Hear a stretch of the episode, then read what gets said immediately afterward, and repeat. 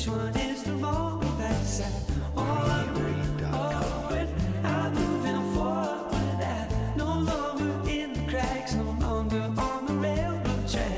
I'm moving to the front. I the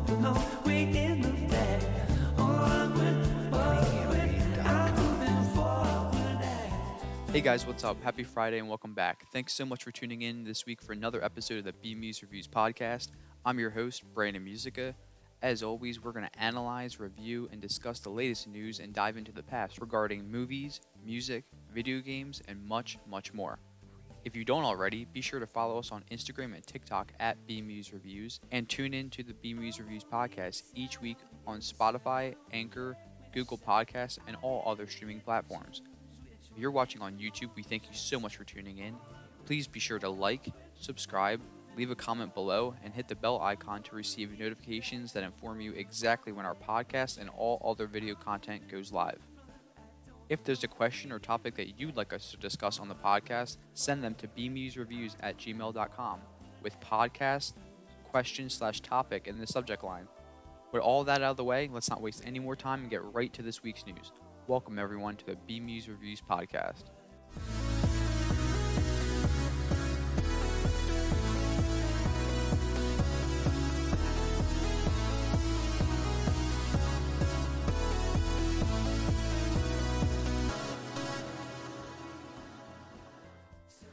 Right, and that brings us to topic number one today. I'm going to get into some Batman spoiler talk. If you haven't seen the movie yet, you can go ahead and skip this part of the podcast. Don't want to ruin the movie for you, especially if you haven't gotten a chance to see it. This Batman movie finally delivered the dark detective story that I have always wanted to see on the big screen with the Batman. I'm extremely thankful that this movie also included my all time favorite comic book character, the Riddler. Paul Dano absolutely killed it in this role. A tremendous actor. Immediately after the first scene, I was like, uh, there's no way this movie is not rated R. I don't know who they paid off at Warner Brothers to make sure that this movie is PG 13, but immediately after seeing the first scene of this movie, you're like, uh, this is a horror film. This is this is like what is this? This can this can't be a Batman film. But I'm extremely grateful that Warner Brothers allowed their intellectual property to be treated this way. The direction that Matt Reeves took it, they backed him 100%. Extremely grateful that they just let him run with it. It's obviously paying off big time for them, and rightfully so. I know there were kids uh, in the theater when I went to when I went to see it in IMAX. I, I can't imagine what the outcome of that was. Definitely not a movie for kids for sure. Uh, Colin Farrell as the Penguin in this movie, absolutely unrecognizable. Even when you know it's him, I'm looking to see him somewhere in there under the makeup, and they just did such an amazing job with the makeup and costumes for this entire movie for each and every character that's featured in this movie, especially with Colin Farrell though. I mean, it, it's unbelievable. I'm I'm really really looking forward to seeing what the HBO series brings with the Penguin. The HBO Max series that's coming soon. I think they believe I I believe it's going to come out in the next year or so. Uh, Colin Farrell will be returning for his role as the Penguin. And Matt Reeves is working uh, as an executive producer on that series as well. Definitely looking forward to seeing what more he brings to that role. Absolutely great as Oswald Cobblepot. He goes everywhere with Carmine Falcone, serving as his right hand man in the movie, or his right wing man, I should say in this case, as the Penguin. The chemistry between Zoe Kravitz' Catwoman and Robert Pattinson's Batman was great in the film. Thought they worked really well together. Batman was absolutely brutal in this movie. The rage within him is always filled to the top and is ready to spill over at any single moment. And we do get plenty of moments where that occurs in this movie. The first being the subway scene brutalizes the thugs. The Arkham Asylum video game style fight sequence. That's what exactly reminded me of. It reminded me of the, if you played the Arkham games, I'm sure that that's one of the first things that you thought of while watching this movie, especially this scene. The second brutal fight sequence occurred when Batman met the Penguin in his club, slammed him against the glass, interrogating him.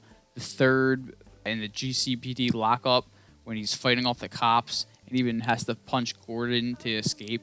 And the fourth being his confrontation with the Riddler in Arkham Asylum, and the final brutal beatdown that you see with the Batman in this film is at the end when he shoots the adrenaline right into his leg and just absolutely destroys the face of one of the Riddler goons. Thought John Turturro as Carmine Falcone was an excellent casting choice. Wasn't sure how Matt Reeves was going to incorporate the character into this film, but he did it brilliantly. I am a bit sad that Falcone was killed off. We'll only be getting him in one movie, since Matt Reeves has expressed he wants to do a trilogy, knowing that we won't see any more of Falcone. Maybe in flashback sequences, depending if it ties in with the Catwoman storyline, him being her father. That was a shock too. Wasn't expecting that. Definitely sad that we're not going to see any more of John Turturro as Carmine Falcone. Really thought he did a great job. An amazing actor and shows a great character, very pivotal to Gotham City and the underground workings in the city and the criminal landscape that Batman encounters. And as mentioned, the Riddler is my all time favorite comic book character, hands down. I will always have love and appreciation for Batman Forever and what Jim Carrey did with the character in the 90s, especially when growing up and watching the film over and over as a kid. But growing up and playing the Arkham games, for instance, my love and appreciation grew for the character even more, and my interest in the character as well. I've really been hoping to see the Riddler back on the big screen eventually, but with a much darker approach. And we definitely got it in this film. We definitely got it in this film. Matt Reeves most definitely delivered exactly that. Not only a much darker version of the character, but he also made the perfect casting choice in Paul Dano for this role. We've talked about it before here on the podcast about how Paul Dano's performance in the movie Prisoners is one that immediately put him atop of my list of favorite actors. And hearing the news that he was cast to play the Riddler in the upcoming Matt Reeves Batman movie, my excitement for the movie went through the damn roof. And after seeing the movie, I now know why, as do millions around the world. In this movie, the Riddler was like Jigsaw meets the Zodiac Killer. He was sick, sadistic, twisted on every single level. And in a crazy way that you almost don't want to admit, you could understand his mindset from where he was coming from. Even though you absolutely disagree with what he's doing and how he's going about it and everything he stands for, you at least understand what he went through and how that could potentially lead to someone living the way he does and, and committing the crimes that he has. I mean, he was just absolutely disturbed beyond belief, and Paul Dano nailed it. Hands down, my favorite scene in the movie had to be when the Batman comes face to face with the Riddler, and as he's yelling at him and asking, "What have you done?" Paul Dano just continues to sing Ave Maria. I mean, I had chills during that scene. I was like, it reminded me of Heath Ledger, and we talked about that on the podcast as well. How the way that Paul Dano was going to approach the Riddler definitely could see comparisons being made to what Heath Ledger did with the Joker and the heights that he brought that character to. And I 100% stand by that after seeing this movie. I've seen and talked to many people who've said the exact same thing. Really hoping that he comes back for the role and that we see the Riddler seek revenge in an upcoming sequel if not the second film, possibly again in the, in the third, the final film that Matt Reeves wants to do with this trilogy. Could we see the Riddler and his mysterious new Arkham Asylum inmate friend team up for the upcoming comeback story that is proposed in the movie? We'll have to wait and see. But most definitely, as the most anticipated movie of the year for myself, The Batman exceeded expectations on every single level. And that brings us right to our next topic of discussion. Sticking with more Batman conversation here, who will serve as the villain in the upcoming sequel to The Batman? That is the big question going around. Everyone's asking this question, and everyone wants to know who are we going to see take on the Batman and run siege over Gotham in the upcoming highly anticipated sequel. While doing rounds of press to promote the most recent Batman film, Matt Reeves stated his interest in, in potentially introducing Mr. Freeze into his newly established Batverse. I am 100% behind this idea. Mr. Freeze is such an emotionally complex character, much like the Riddler is. And both villains are entirely driven by their emotional state, often at a point of major imbalance. And with regard to Mr. Freeze, after a freak lab accident occurs, he is severely damaged, life altering. He loses his wife, Nora, and the only way to save her, to keep her alive, is to cryogenically freeze her. And he decides that his entire life purpose from that point forward is going to be solely focused on how to bring her back to save her life as she remains alive in a frozen state. Until he can figure out a way to save her and to be with her again, all bets are off. He does not care what his life becomes, what he has to do. He will stop at nothing to make sure that he can be with his wife again. And when I think about it, Mr. Freeze, his backstory, and the drama that surrounds the character, it reminds me a lot of the Sandman in the MCU. You know, Sandman's known to rob banks for money to support his daughter's medical treatments and medical condition. And there's a lot of turmoil between the two characters, and you see the ultimate motives. In one case, what a father would do for his daughter, and in another case, what a husband would do for his wife. And when you look at these characters and their motives, ultimately, you can relate to them, and you can uh, under you can at least understand why they are driven to do the things that they do.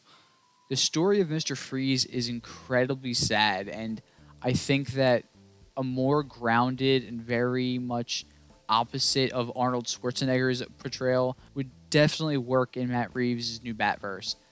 I definitely think it would work. In fact, a recent article from Game Rant details Reeves' remarks regarding the character and his potential appearance in the upcoming films. I quote, this take came during one of the press events for The Batman, where Reeves answered one of Collider's questions by explaining his fascination with finding the grounded version of everything, saying that for him, there's a grounded version of Mr. Freeze. While the director seems proud of how the comic book faithful The Batman has turned out, he does seem puzzled by how to unwind the fantastical and see, well, how could that make sense here? In Mr. Freeze's case, were the icy villain to ever be used in a film more like his or Christopher Nolan's, I think there's actually a grounded version of that story, which could be very powerful and could be really great, Reeves said. End quote. Now, knowing Reeves is planning a Batman trilogy, not only could you introduce a more grounded version of Mr. Freeze, as he mentions here, but also you could add so many additional characters from the Rogues Gallery as well. Ultimately, the third and final film could serve as a long Halloween esque story if he wanted to, where all the villains from the first and second film team up, they return, plus more characters from the Rogues Gallery you could introduce throughout. And for one final plan, they work together to take siege over Gotham. In any event, Mr. Freeze is simply just someone who wants to preserve his love for someone, and he will do anything in his power to ensure that is the case so many out there can relate to that. And so I personally do hope that we do get a Mr. Freeze in an upcoming movie, a much more grounded version that Matt Reeves mentions here. In the end, after seeing the Batman, there's nothing that Matt Reeves could not do. I place my full undying trust in him when it comes to anything Batman related for the foreseeable future. That's for sure. Hands down. For our next topic, sticking with the Batman and DC talk, a lot of questions have been raised, and one of them being is the Batman replacing the existing DCEU? Is Matt Reeves' newly established Batverse is it replacing Zack Snyder's established DCEU? Well, I think it's definitely a fair point to say that Warner Brothers hasn't had nearly the amount of success that they initially thought they would with their films within the DCEU I know they definitely wanted to have a Marvel esque expanded universe and having each of their films being a home run, one after the other after the other. while that hasn't occurred for all the films, they do still have a slate of films coming out. And if you follow us on Instagram, you saw that we shared the recent delays that occurred for those films. All the films being pushed back except for Shazam 2, which was moved from next summer to this upcoming fall in December, I believe. So they're continuing with the DCEU. I don't see them stopping with the DCEU at any point. There's no reason why you can't have a separate Batverse at the same time as you have a DCEU that's continuing its its stories in any direction it wants to take them, the characters. Many Warner Brothers executives have said in the past, at the end of the day, I think their vision moving forward is going to be what they said and it was hey, at the end of the day, all we want are really good directors making really good movies. That's all they want. And you know, with Joker and most recently the Batman, these films are going to amass a billion dollars. The Joker already did. The Batman surely will when all is said and done. Worldwide, it will definitely, definitely accumulate a billion dollars. And that formula works. It clearly works. I don't see Warner Brothers straying from that anytime soon. I think they're going to stay on that path. I think they're going to stick with the DCEU. You can have the directors come in, introduce new characters, take uh, already established characters in new directions. You already see Aquaman 2 on the way. Wonder Woman 3 with Patty Jenkins will most likely happen in the near future as well. Flash will most likely get a sequel after its first movie comes out. And who knows where we'll see those characters go from there. I don't see them rewriting anything that they've uh, already done so far. They definitely most definitely could, but I don't see that happening. And with regard to the Batverse established with Matt Reeves, I think that it's going to be its own thing entirely. Matt Reeves is going all in single handedly on the Batman. We're not only going to get a trilogy of Batman films, but we're also set to receive a Penguin spin off series on HBO Max, as well as a newly announced Arkham Asylum spin off series on HBO Max. And currently on HBO Max, there's Gotham Audio Adventures, which I myself have not checked out yet. I need to check that out immediately. And I'm super excited for when it comes out. Batman the Caped Crusader, a newly imagined Batman animated series adapted and it's going to pay a lot of homage to Batman the Animated Series from the 90s. Grew up watching that show as a kid, one of my favorite shows to watch, and still holds up to this day. On HBO Max, you can find it, and looking forward to seeing what they do with this. J.J. Abrams coming into work with Matt Reeves on the animated series. Definitely looking forward to seeing what it brings. I know I think a lot of voice actors are coming back from the animated series as well. If Kevin Conroy comes in to voice the Batman, done deal. I mean, it's already a done deal for me, but I mean, you want to talk about bringing the juice? Kevin Conroy will back a truck up a Tropicana and bring all of the juice for that series. I promise you. Super excited to see what happens. So, all these things that Warner Brothers has cooking right now, it's going to bring in so much money for them. And I don't think that their main focus is making sure that they have a phase 7 to 12 already lined up for the next 40 years. That is not their priority right now. Their priority is making sure that each individual project that is greenlit has not only a great director, a great visionary at the helm, but ultimately the property that they are working on all comes to fruition and ultimately meaning making money and that's what their films are doing so far. So I don't think they're going to strive from their strategy anytime soon. What they're doing is definitely working. I'm definitely looking forward to seeing more of what comes from not only the Batman, from Matt Reeves, but also from the DCEU as well. Our fourth topic today, we're going to do our weekly AEW Dynamite review. The past episode from March 9th, the Wednesday night Dynamite, the show kicked off with Eddie Kingston and Chris Jericho, just like it did last Sunday at Revolution. Eddie Kingston expressed how much the win meant to him, especially since he was able to live up to the expectations of those that look up to him. That meant most to him, and the fact that he was able to walk away with a win and knowing that he was able to accomplish that feat, he was able to be proud of himself for the first time in a, very long time, as he said. Later, as the two are talking, we see 2.0 come out and attack him, and then Santana and Ortiz invade his backup. But then things got really interesting as Chris Jericho took the metal baseball bat and struck his fellow inner circle members. The inner circle is no more. As stated by Jericho, he, Jake Hager, 2.0, and Daniel Garcia are now the members of the newly established Jericho Appreciation Society. And you gotta love heel Jericho with these names. Jericho Appreciation Society, the newest faction in AEW. Later on in the show, we saw Hangman Page defend his AEW World Championship against the number two men's singles rank opponent, Dante Martin. Although a relatively short match, it was highly entertaining throughout, including many high flying spots as expected with Dante Martin being in the mix. And although Hangman Page retained after hitting Dante Martin with a buckshot lariat, he called Martin back to the ring after the match, gave him high praise for the fight that he put up against the champ, and he shook his hand in the middle of the ring. Dante Martin, being only 23 years old, is the youngest wrestler to challenge for a world title in AEW since its establishment. And as Hangman Page said himself, I doubt it will be the last time that we see Dante Martin putting on a show like that and fighting for championship gold. As soon as the two shook hands, Adam Cole then came out, interrupted, and challenged Hangman Page to a six man tag team match next week on Dynamite.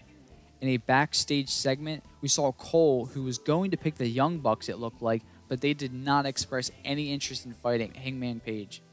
So then, an annoyed Adam Cole selected Red Dragon as his teammates for next week. And as Hangman turned down Dark Order's offer to help, he chose Jurassic Express as his teammates for next week's six man tag team match on Dynamite. Then on the show, we saw the tag team debut of Jon Moxley and Bryan Danielson, along with manager William Regal. Still can't get over William Regal being in AEW. I think that's such a great acquisition.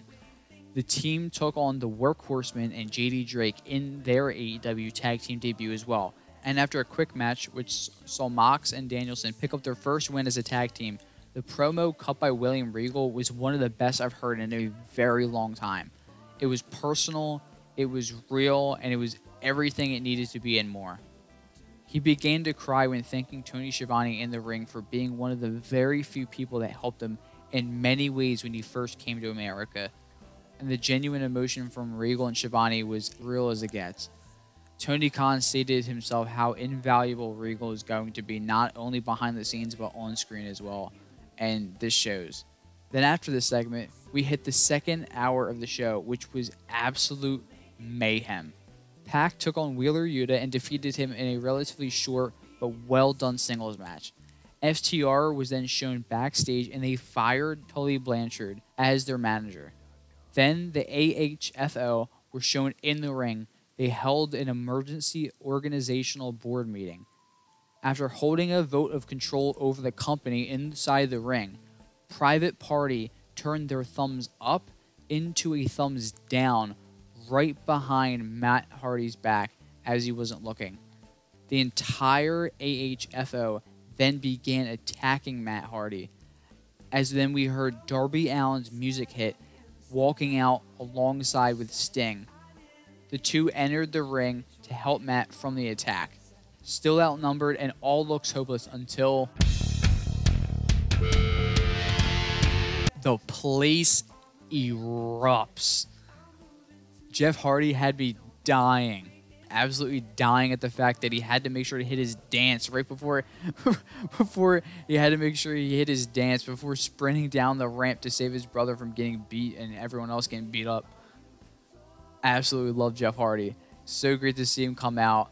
So great to see his, the brothers reunite in the ring. The genuine emotion and reaction from Matt Hardy when Jeff came out and the ovation that he received from the crowd. It was just great. Now, I, I do feel that this debut was a bit rushed.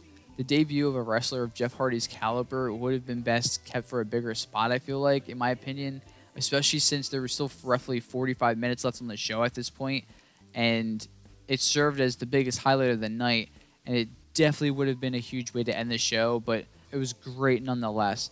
Super happy that Jeff Hardy is all elite. Wardlow then cut a promo in the ring declaring that AEW is now Wardlow's world, setting his sights towards next week for his first challenge at AEW Championship Gold. We then got a backstage segment between QT Marshall and Keith Lee, setting up their match for Rampage, which saw Keith Lee then pick up the victory on Rampage. Then later on in the show, Jurassic Express defended their tag team titles against the Acclaim. After a fun, very energetic match between the two teams, we saw Jurassic Express successfully retain. At this point in the show, I was really just taken by how the AEW roster is absolutely loaded with in ring talent. Wrestlers with pure charisma, and this roster and company overall has the chance to take off to new heights. And I cannot wait to see where it goes. Then we saw Thunder Rosa take on Leyla Hirsch to determine who Dr. Britt Baker's opponent will be for the upcoming St. Patrick's Day Slam next week on Dynamite. Thunder Rosa picked up the win in a solid match, and we will see her challenge for the AEW Women's Championship in her hometown of San Antonio, Texas. She will have the opportunity to capture the AEW Women's Championship from Dr. Britt Baker in a steel cage match in her hometown. I absolutely cannot wait to see what unfolds in this match. Definitely see it being Thunder Rosa's night for sure, and rightfully so. We'll have to wait and see. Next week on Dynamite, the St. Patrick's Day Slam, the two will meet in a steel cage match for the AEW Women's Championship. Lastly, on the show this past week from Dynamite, in the main event, Sammy Guevara defended his TNT Championship against Scorpio Sky. Early in the match, Sammy attempted to do a 630 senton from the top rope through a table on the outside of the ring, but came down crashing extremely hard right through it as Scorpio Sky was able to evade. Legitimately thought Sammy was hurt for a few minutes there. Possibly thought he had a broken rib, if not several. Tay Conti then came running out to help her real life boyfriend Sammy Guevara. And then Paige VanZant came out, throwing Tay Conti into the steel steps, knocking her completely unconscious. Scorpio Sky then in the ring quickly hit his finishing move to pick up the surprise victory over Sammy Guevara and to become the new TNT champion. Paige VanZant then added the cherry on top by throwing Tay Conti into the ring, placing her on top of her unconscious boyfriend, Sammy, signing an AEW contract directly on her behind. Paige VanZant is now all elite.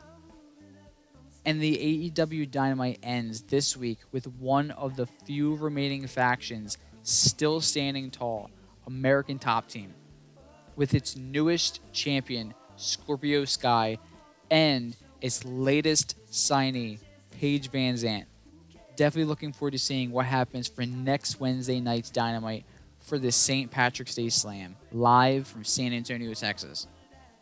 Now, topic number five today for new trailers. We recently got the new trailer for the Obi Wan Kenobi series. Oh man, wow! Talk about bringing the juice. The trailer starts off, and you hear Obi Wan, the voiceover from Ewan McGregor, say, "The fight is done. We lost." Directly referencing the outcome from Episode Three, when Order sixty six was given and all of the Jedi were seemingly wiped out overnight. And now everyone from the Jedi Order is being hunted to make sure that every single one is just killed off. And then the rise of the dramatic Star Wars theme we hear, and then it hits. Duel of the Fates. Dude, this show is going to be so awesome a ton of pictures came out this week, giving us our first look at some of the characters that are going to appear in the show. From Darth Vader, Hayden Christensen returning for the role. You see the Inquisitor, Joel Edgerton as Owen Lars, Uncle Owen. I think it's really great to see him come back for this role. Joel Edgerton has really transcended into a very, very good actor. And if you haven't seen his movie, that he directed and also starred in with Jason Bateman called The Gift. Man, what a creepy horror thriller. Very well done. Went to go see it in theaters. Was definitely a huge fan of it. Highly recommend seeing it. The guy has serious talent. And for him appearing in, in such a small role when the original prequels came out, for him just transcending and building and building upon his career since then, for him to get to come back in this role and to have a more prominent role, it seems like as well. I- I'm very much looking forward to seeing what this series brings. It just looks insanely epic. The first movie that I ever saw in the movie theaters was episode one, The Phantom Menace. I was about two and a half years old. My parents brought me to the local Broadway theater, and I sat there for nearly three hours with my mouth wide open. I don't think I moved once during the entire movie. My parents said that at the very end, I just got up on my seat and began clapping, just yelling "Yay!" I was, I was, I was captivated by what I had seen, and I truly think that my reaction to this series will be the exact same. Honestly, I honestly believe that. I cannot wait to see this series. May 25th, it hits Disney Plus, right around the corner. Cannot wait to see what it brings. All right, and topic number six today Florence Pugh joins the cast for the upcoming highly anticipated Dune Part 2. She is set to star as Princess Irulan. Now, I have yet to read Dune. I picked up a copy and I plan to finish the story before the next movie comes out. I know that the princess plays a major part in the story, and I'm trying to keep away from all spoilers. I, I do want to read the book before the next film comes out, so I, I know I have a little bit of time, but I also know that it's a ginormous book, so I got to get started on that right away. I think this is an absolutely great casting. Selecting Florence Pugh for the role, she's been on fire as of late, and she joins an already loaded cast, which actually brings us to our next topic today. Austin Butler joins the cast for Dune Part 2 as well. Another big casting announcement this week, informing us that the star of the upcoming Elvis Presley biopic has now joined the stacked cast for Denis Villeneuve's Dune Part 2. Butler joins the cast as Feyd Rutha, or Feyd Rotha. Feyd Rutha or Rotha, a supposed villain introduced in the story. This is another great addition to the cast. I really need to make sure that I take the time to read Dune in its entirety before seeing this movie. I picked up a copy of the book for a reason. I want to make sure I know who these characters are, and I know for a fact that after reading the book, it's only going to make me that much more excited to see the epic conclusion of what Denis Villeneuve wants to do with Dune. If you haven't seen Dune yet already, definitely recommend you checking it out. I know it's available on HBO Max. Watch it on the biggest screen possible. Turn up the volume and just enjoy. Three hours of greatness, three hours of bringing the juice right to you. Now, topic number eight today, a topic that we introduced a few weeks ago on the podcast called What Are They Filming and What Should I Say? In honor of International Women's Day being this week, I wanted to highlight one of the major, most successful actresses working in Hollywood today, Jennifer Aniston. Jennifer Aniston's first major film role came in 1993 in the horror comedy Leprechaun. Since her career progressed throughout the 1990s, she has become one of the world's highest paid actresses. Films with her in the leading role have grossed over $1.6 billion worldwide, with 12 of them earning at least $100 million. Jennifer Aniston rose to international fame for her role as Rachel Green on the television sitcom Friends, which aired from 1994 to 2004, for which she earned Primetime Emmy, Golden Globe, and Screen Time Actors Guild Awards. She has since played starring roles in numerous dramas, comedies, and romantic comedies as well. Jennifer Aniston is currently filming Murder Mystery 2 with Adam Sandler, a sequel to their 2019 Netflix film.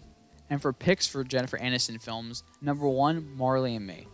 This movie, sure to make you cry. Be warned. if you don't cry at the end of Marley and Me, I would definitely go see a doctor immediately. Talk to somebody, check your pulse, eat a Snickers, something. I don't know. There's gotta be something wrong with you. Gotta watch Marley. If you haven't seen Marley and Me, definitely watch Marley and Me. For pick number two, We're the Millers. Absolutely hysterical film. Jason Sudeikis, hilarious. Jennifer Aniston, absolutely hilarious. Check out We're the Millers. Pick number three, Rockstar. I thought Jennifer Aniston was great in this film. It's an earlier role for her, starring alongside Mark Wahlberg. Great film, though. Definitely recommend checking it out. This is definitely one of those more uh, drama roles that she was in, but a great early role for her, and it's a really good movie as well. Now, pick number four, underrated gem, The Iron Giant. I grew up loving this film. I have not seen this film in years, but oh, it's such a great story. Love this movie as a kid, and I definitely got to revisit this one for sure. But I had no idea that Jennifer Aniston even did the voice for the mom in this movie. I had no idea. I was looking at her filmography for this podcast, doing some research earlier this week, and I saw this movie pop up, and I was like, "Oh, the Iron Giant! I haven't seen this film in years." And I just, I was also equally blown away the fact that Jennifer Aniston had lent her voice for the role as the mom in this movie. Great movie, such a good story. If you haven't seen this film yet, definitely recommend seeing this. I'm sure it's available somewhere on streaming.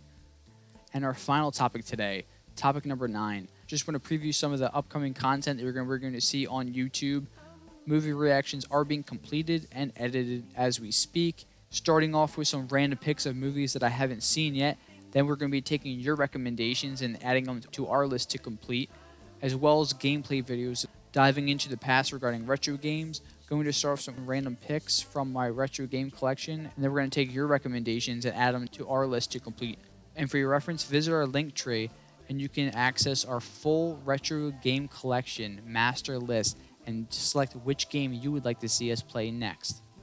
And with that, just about wraps up our last installment of the BMuz Reviews podcast. I'm your host, Brandon Muzyka. Be sure to follow us on Instagram and TikTok at BMuz Reviews. Be sure to listen every week on Spotify, Anchor, Google Podcasts, and all other streaming platforms.